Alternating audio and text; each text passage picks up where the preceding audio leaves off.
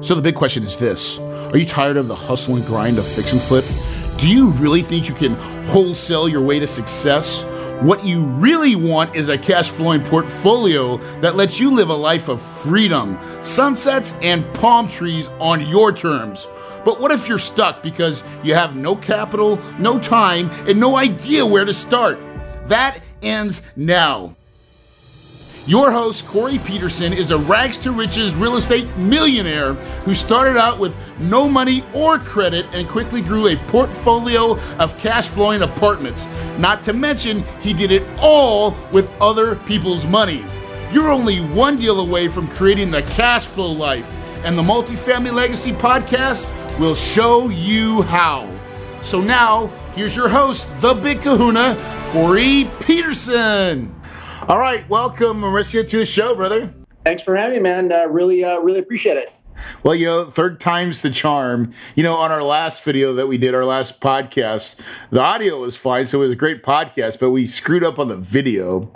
so uh, I made sure that we've got the video uh, on, and so if you're if you like to watch video, because we're gonna try to talk about something complicated, you may need to see our hand gestures.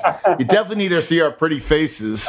So go, head on over to my YouTube channel at Corey Peterson uh, and YouTube, and you'll find uh, this podcast. So, all right, man. So we're going to talk today about uh, something I think more and more people are very curious about because of COVID nineteen is protecting your assets. that's right.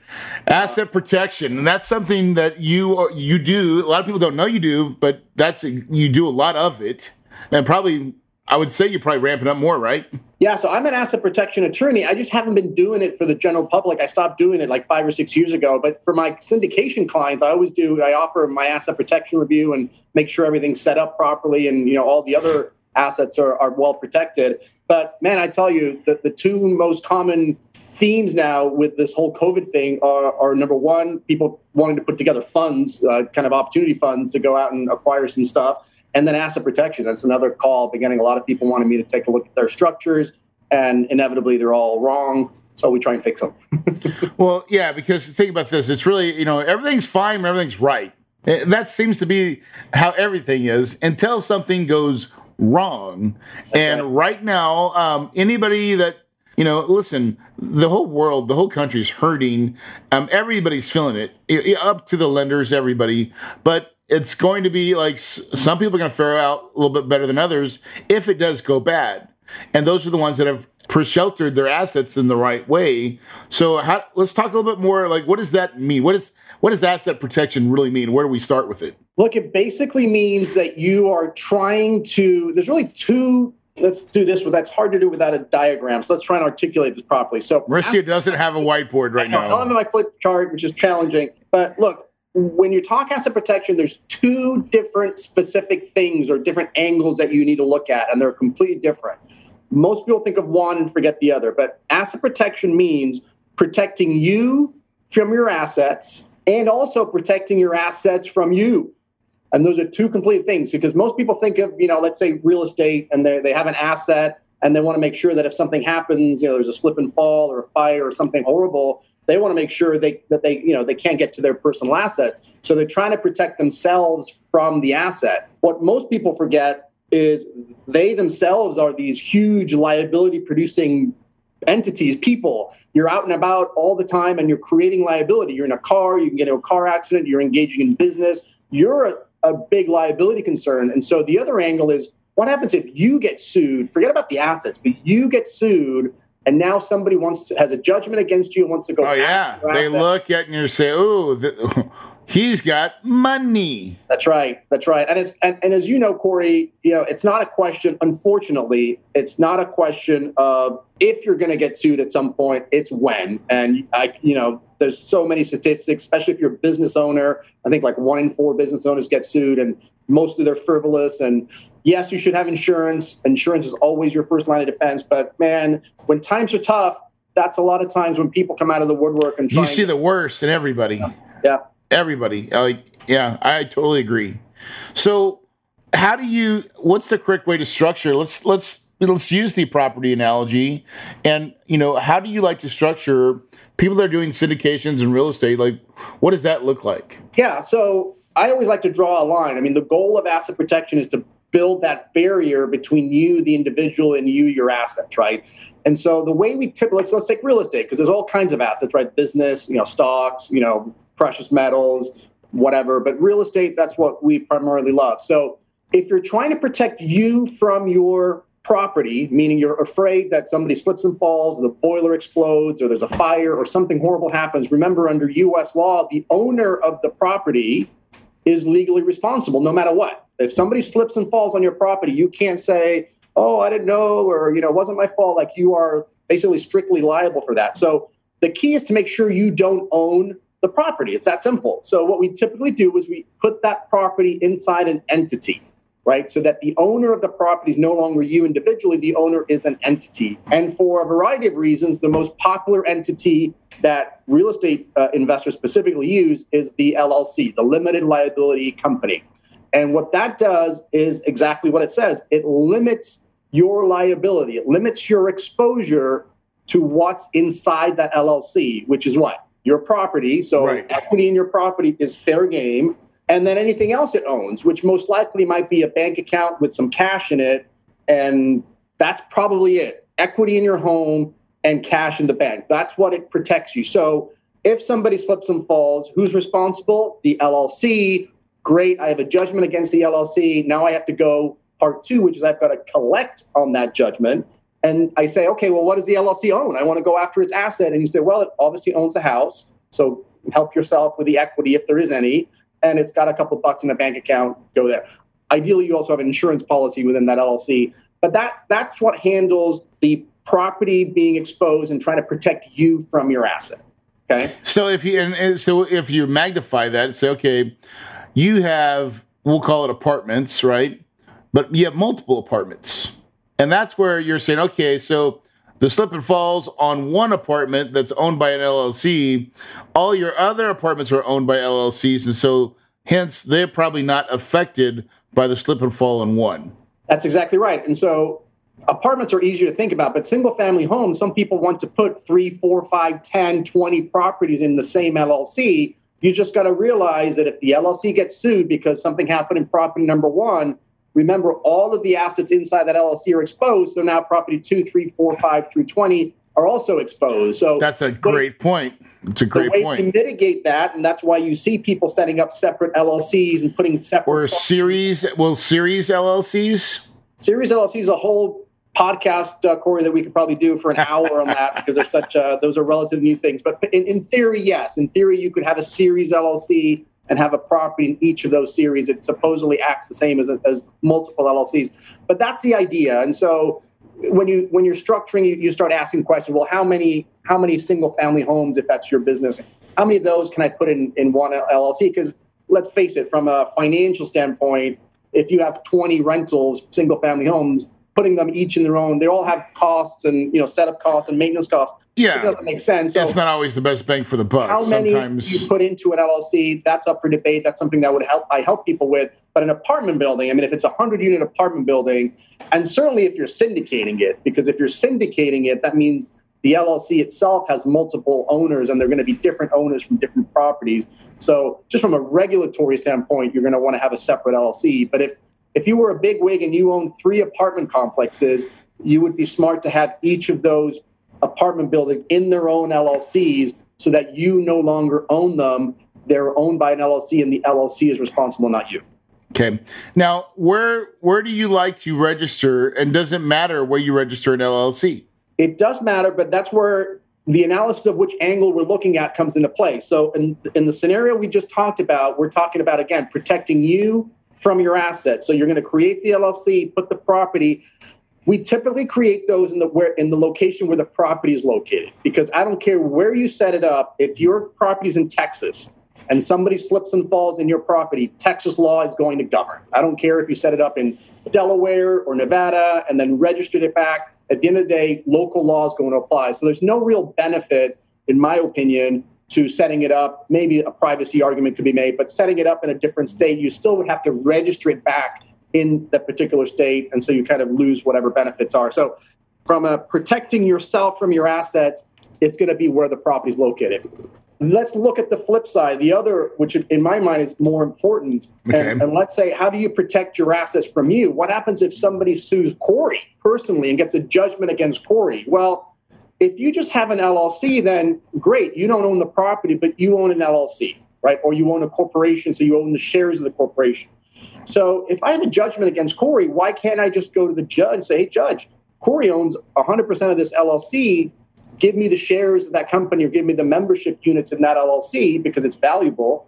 And I would get them the shares, and then I control the LLC. And if I wanted to sell the property, I can sell the property. That's why charging order is the key term you want to look at and research and, and find out. But charging order protection is what you're looking for. You're looking for a state where the judge is not going to say, oh, yeah, yeah, Corey owns this company. Here are the shares of the company. They're yours because he owes you a bunch of money, and we're going to give you the shares of the judgment they're going to say something different. They're going to say, I know you want the corporation, I know you want to liquidate the assets, but I'm not going to give it to you. What I'm going to limit you to, what I'm going to give you is a charging order, which only allows you to receive whatever monies Corey was going to receive.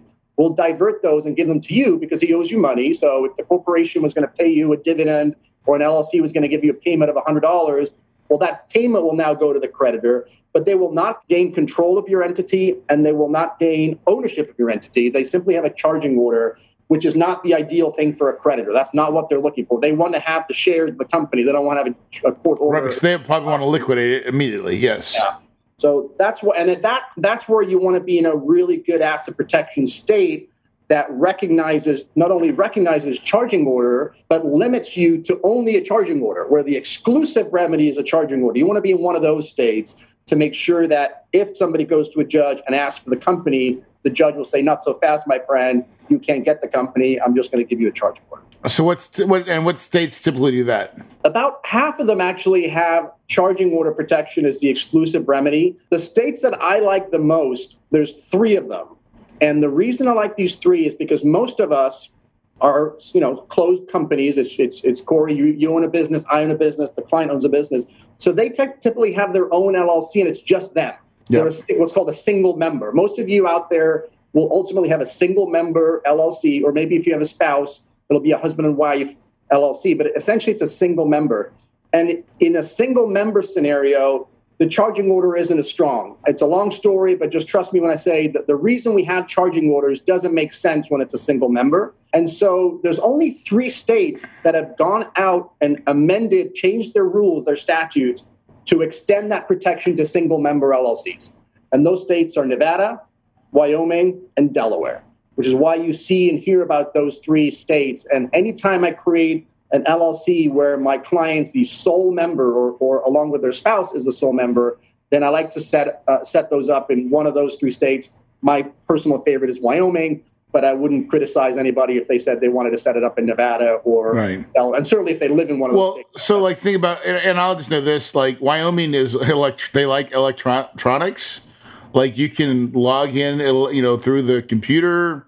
Delaware is a little bit more tricky in setting up from their state. They just it's just not as easy per se. I think so. I, I found that Wyoming is a lot easier to register your LLCs and get all that stuff done. One of the things I love, and the reason I love Wyoming is that if you're in if you're into privacy at all, which I think you you should think about, uh, you don't want to have a big target on your back, and, and a lot of times that's the first thing a plaintiff's lawyer by the way i used to work for a plaintiff's lawyer after i graduated college before i went to law school but the first thing a plaintiff's lawyer does is does an asset search. Yeah. Right? and so they're going to look for all the stuff they can find because they all work on contingency right? So they're only going to get paid if you get paid so if you end up um, having a lawyer take a look at it and, and they have a slam dunk case, I'm like, man, uh, this this is a clear cut case, the rear ender, they broke your neck or whatever, but I can't find any assets.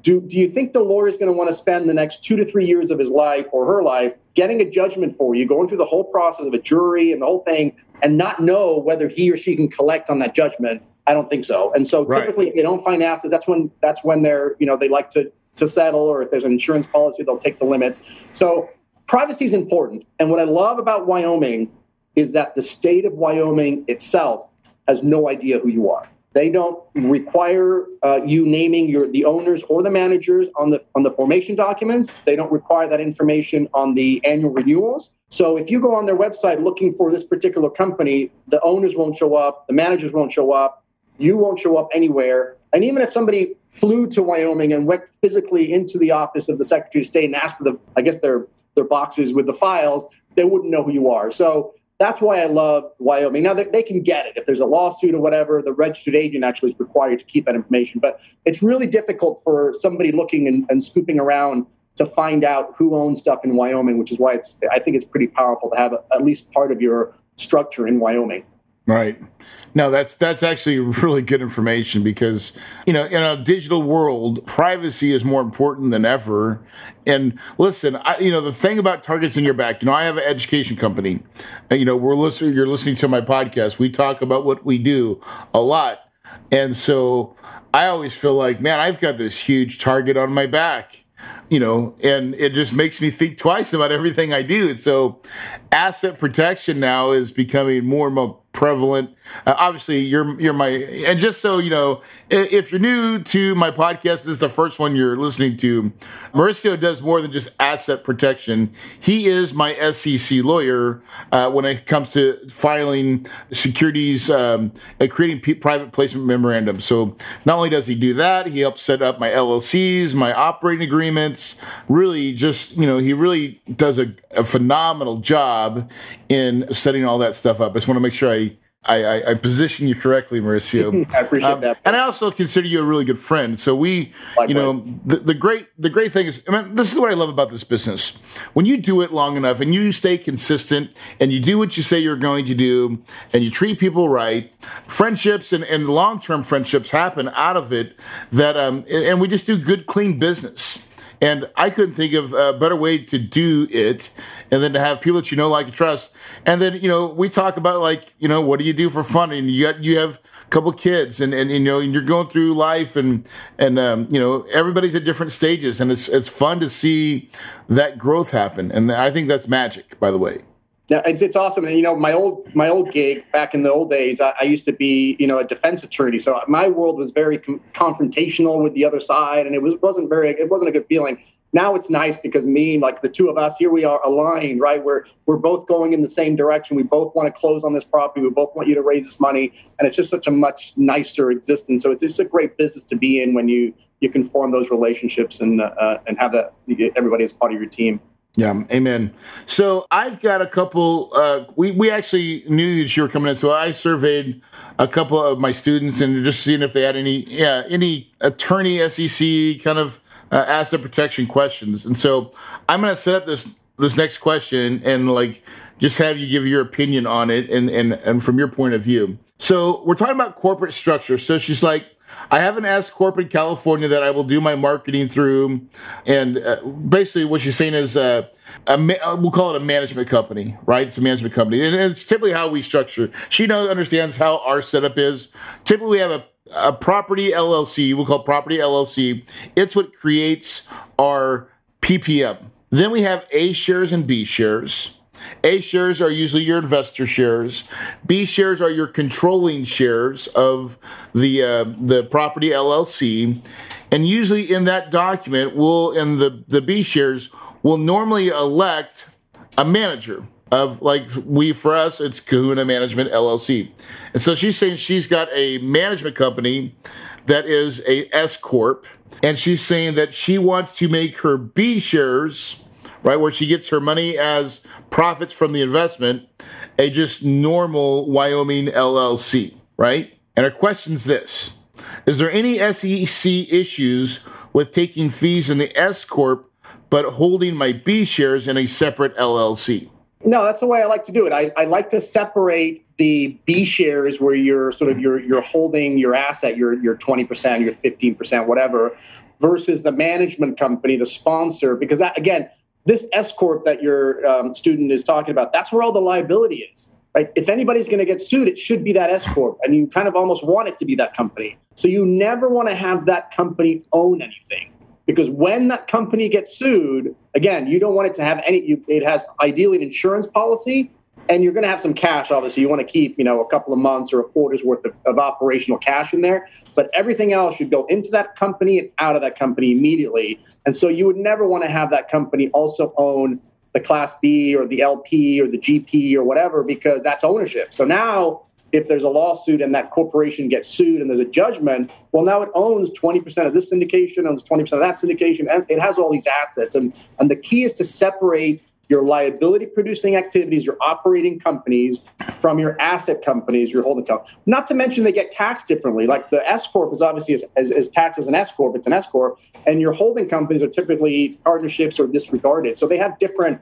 You know, S corps are for active companies, and if your if your B shares are not active, then all they're doing there is holding them. So I like that. I don't like S corps in general although in fairness to your student uh, she as i do live in california which is probably the worst asset protection state and there's just nothing we can do about that. Yeah. In general corporate you know we talked about the charging order protection a few minutes ago. That does not extend to corporations.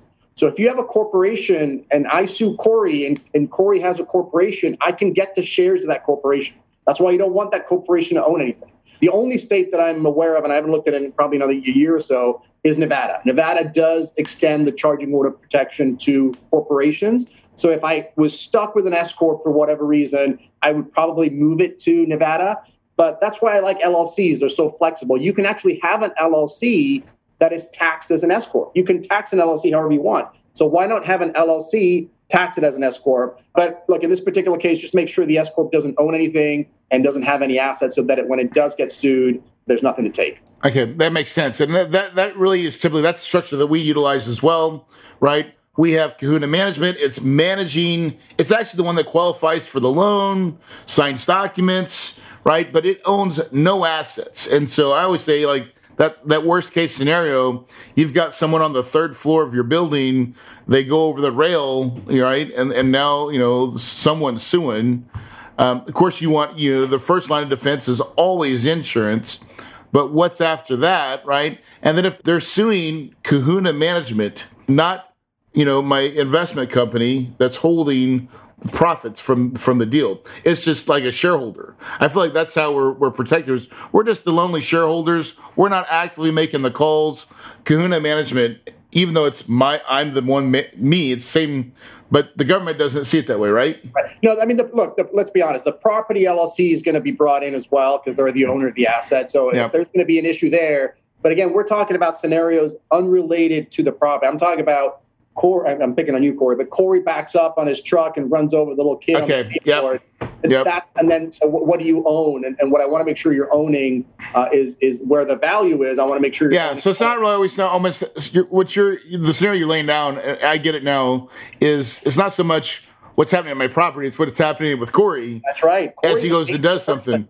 But you're, but hey, that's way more riskier too, right? Because Corey. Right Corey was going down the road the other day, and I I rear-ended someone uh, a, a, car, man. I, and listen, I wasn't paying attention, and um, someone broke their collarbone. I felt horrible.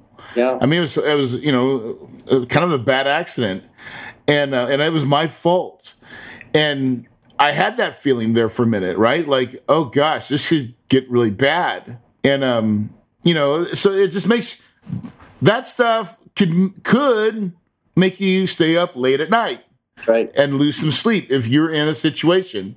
So it really does well to plan way ahead. And sometimes I would say, you know what you know, and then a lot of times you don't know what you don't know. And, and there's a lot of more of you don't know what you don't know out there. And so when you don't know things and you have no clue, seek legal advice, seek legal counsel, Probably the smartest things I said on this podcast since I've started. don't forget, don't forget, if you wait until this is a great example. If you wait until you get into the car accident and then you realize, oh crap, I need to do something, it's too late right? You've got to take care of things beforehand. I think uh, Rob, I've got a couple favorite quotes. One's from Robert Kiyosaki, which says the time to put your seatbelts on is before the accident, right? So putting it on afterwards doesn't matter. And I think John F. Kennedy said something about like uh, the time to fix your roof is when it's it's sunny or something like that, or when it's not raining. So you want to take care of these things before something happens because once it happens, there are rules that prohibit you from transferring assets and, and changing ownership because that'll be basically what's called a fraudulent transfer because you know there's things something coming, right? That, yeah. So so do it before you rear end someone. so how did OJ get away with it? Well, he moved to Florida, and uh, Florida, as some other states, uh, basically exempt uh, your properties from being attached and your pensions. He's got an NFL pension. Well, actually, I don't think that's a Florida thing. I think pensions are, are really impossible to get to. So he has an NFL pension, and you can't get to the equity in your home in Florida, which is why he lives there. Oh wow! You know that's that would that would be like a good case study. I mean, he's got a 30 something million dollar judgment, but they can't touch his pension. I mean, it's really hard. Even 401ks, man, it's, it's not that easy to get a 4. IRAs are a little easier, but a 401k is tough to get. And even an IRA, you know, it's probably a percentage of it that you can get. But if you have a pension, and I'm not an expert on that field, so I don't know. I think it extends to sort of teachers' pensions. I don't think there's anything special about an NFL pension. But uh, that's the reason uh, that he can kind of walk around pretty freely and not worry about creditors. Yeah, uh, money, right? Yeah, exactly. That, that's crazy. All right, so a second question on to the same kind of thing: Is there any issues with separating the fee payment to an S corp? So, in other words, like the that management company is getting fee, like an asset management fee, yeah, right, yeah. from the B shareholdings. Well, they wouldn't get it from the B share holding. They'd no, from the uh, property, from the syndicate, from the yeah. property LLC. Yeah. So yeah. the, the S corp or the manager is providing services to the property LLC. Yeah. And it's managing the asset. Most of the time, you're hiring a prop. The asset manager is hiring a property manager and overseeing that. But that's a service it's providing, and in exchange for that service, it usually gets one and a half, two, two and a half percent asset management fee, and that's where it would go. Yeah, uh, it wouldn't go to your Class B because your Class B is just your passive passive profit. Yeah, exactly. Yeah. So all of the activity gets paid to uh, to the to the asset manager. Yeah. Cool. That so I think that's some just kind of clearing up the waters there. So a couple we've got since uh, we're still in COVID nineteen, so we got to ask some questions on on that issue, and then, and then we'll wrap it up. You know what what do you see is going on in the real estate world right now with with with this pandemic, and what you know what particularly what what what do you see going on in the activity level? Well obviously and where do you see it going? Yeah i mean obviously we're just at the beginning so that's the problem. It's a little bit of known i mean as, as we're recording this we're actually getting unemployment numbers tomorrow uh, but we've already got 26 million people unemployed which interestingly enough number one is more unemployed than all the employment we gained over the last 10 years uh, and number two, it's about 10 times more unemployed than we had in the Great Recession. We had about two, two and a half million people unemployed. So that's just a massive thing. And the real question that we don't know, which we're going to start finding out pretty soon, is a vast majority of those are going to get those jobs back, right? Once restaurants start opening back up and when, once the business starts going up, they're going to get rehired. But all of them, I don't think, are going to get rehired, obviously. So the question no. is. And I think some people don't want to be rehired. That's right. Some people, at least for now, don't want to get rehired. Yeah, they're like, oh, I'll take six months. Uh, let me let me know when my Social Security runs out, and then I'll start.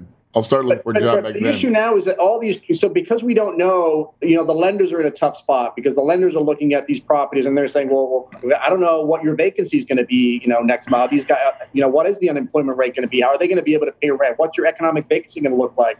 What is uh, what is the value of this property going to look like? They're having they're just having a hard time you know so until that dust settles we're really kind of in no man's land because we just don't know and i know that just talking to clients i feel the same way you, you kind of feel like you know that the seller should be you know reducing the price a little bit you know compared to what it would be two or three months ago but the sellers are going to hold on to those prices as long as they can. They're going to be in denial or they're going to be dreaming that this is going to come back tomorrow. That's why i think it's four months. I think four months three four months from now is when more opportunity and yeah. probably when the markets start to because it really is about lending. So eh, i'm thinking about even for myself mauricio i would like to go buy property but i can't because i don't there's no secure lending in the foreseeable future right now. Like CMBS loans are gone. Yep, forget it. Right. And that's why. So bridge to perms are probably gone. It, this it's probably even more. I mean, I always recommend, as you know, we we now have a real estate attorney in house, but you want to make sure you're setting up your contracts now. If you're going to go buy a property right now, the challenge is because the lenders are so sort of in this this murky area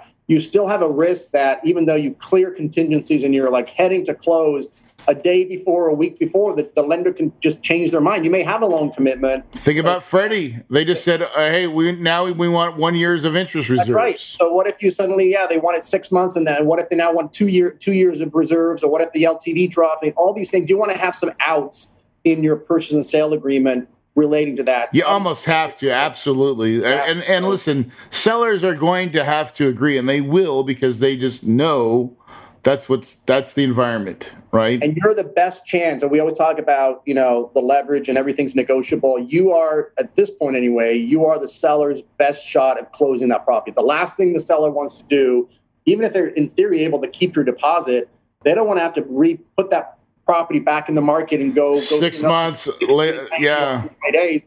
They'd much rather have you close it, and so so use that. If you don't have anything in the contract specifically that gives you wiggle room, that's your that's your leverage, and just look for a win-win. Because I've seen some creative things like on these LTVs or reserves. I've seen sellers coming in now, uh, putting money in an escrow account for six months to help them cover that while they may be, may be able to raise them some more money in the next six months. But the sellers are working with them. They may not come down on price, but they may do a little seller financing or they'll put some money in reserves. I mean, you just got to get creative. There's just a little flexibility in the market right now. Yeah. And, and, you know, and who knows where we go? It's either going to get worse or it'll just kind of, uh, you know, slowly, slowly come back. I don't think prices are going to nosedive yet. We still got to see what's going to happen. We're still kind of getting it just depends on how bad the if are, are we going to go back to work? That's the question. Net, net. do we end up with 2 million unemployed 6 million 4 million 10 million? I mean that's that's the big unknown and, and we're not going to know that until you know the economy kind of reopens and we'll get an idea of what that until then we're all uh, suffering from bad haircuts. Uh, well, oh, you a haircut hey listen i know somebody so I, I got my ears lowered the other day and uh, so uh, I'm coming to your house. it's all about who you know, Mauricio. Listen, man, uh, I want to just thank you again for your time. Uh, guys, if you're out there looking for a good SEC attorney, I, I just highly re- recommend Mauricio. You know, that with asset protection. I mean, he kind of does, the, you know, for his uh, uh syndication clients, he really does uh, uh, the whole gambit for you and, and kind of sets it up on a silver platter. And I couldn't recommend him enough. So, Mauricio, if they want to go find you and your company, where do we find you at, brother? Uh, website premierlawgroup.net. Uh, there's a contact sheet up there, premierlawgroup.net, or you can just email me at mauricio at premierlawgroup.net. Uh, and also always on YouTube, man. I'm trying to put as much content as I can. So check that out. You do you do produce a lot of content. I love your uh, whiteboard and your markers. right? Goes goes. Hey, listen. You know some it's funny how uh, when you go old school, I call it old school. Everybody wants to do a PowerPoint nowadays, right? but the truth is, sometimes PowerPoints are just damn boring, and like really, I mean, honestly, and it's nice to have because sometimes people don't know their content and they have to look at their PowerPoint to figure out what the hell they're talking about. Um, but if you've got a, a, blank white piece of paper, you got to be able to uh, a write so your writing skills are good, or at least good enough, and that's all that matters.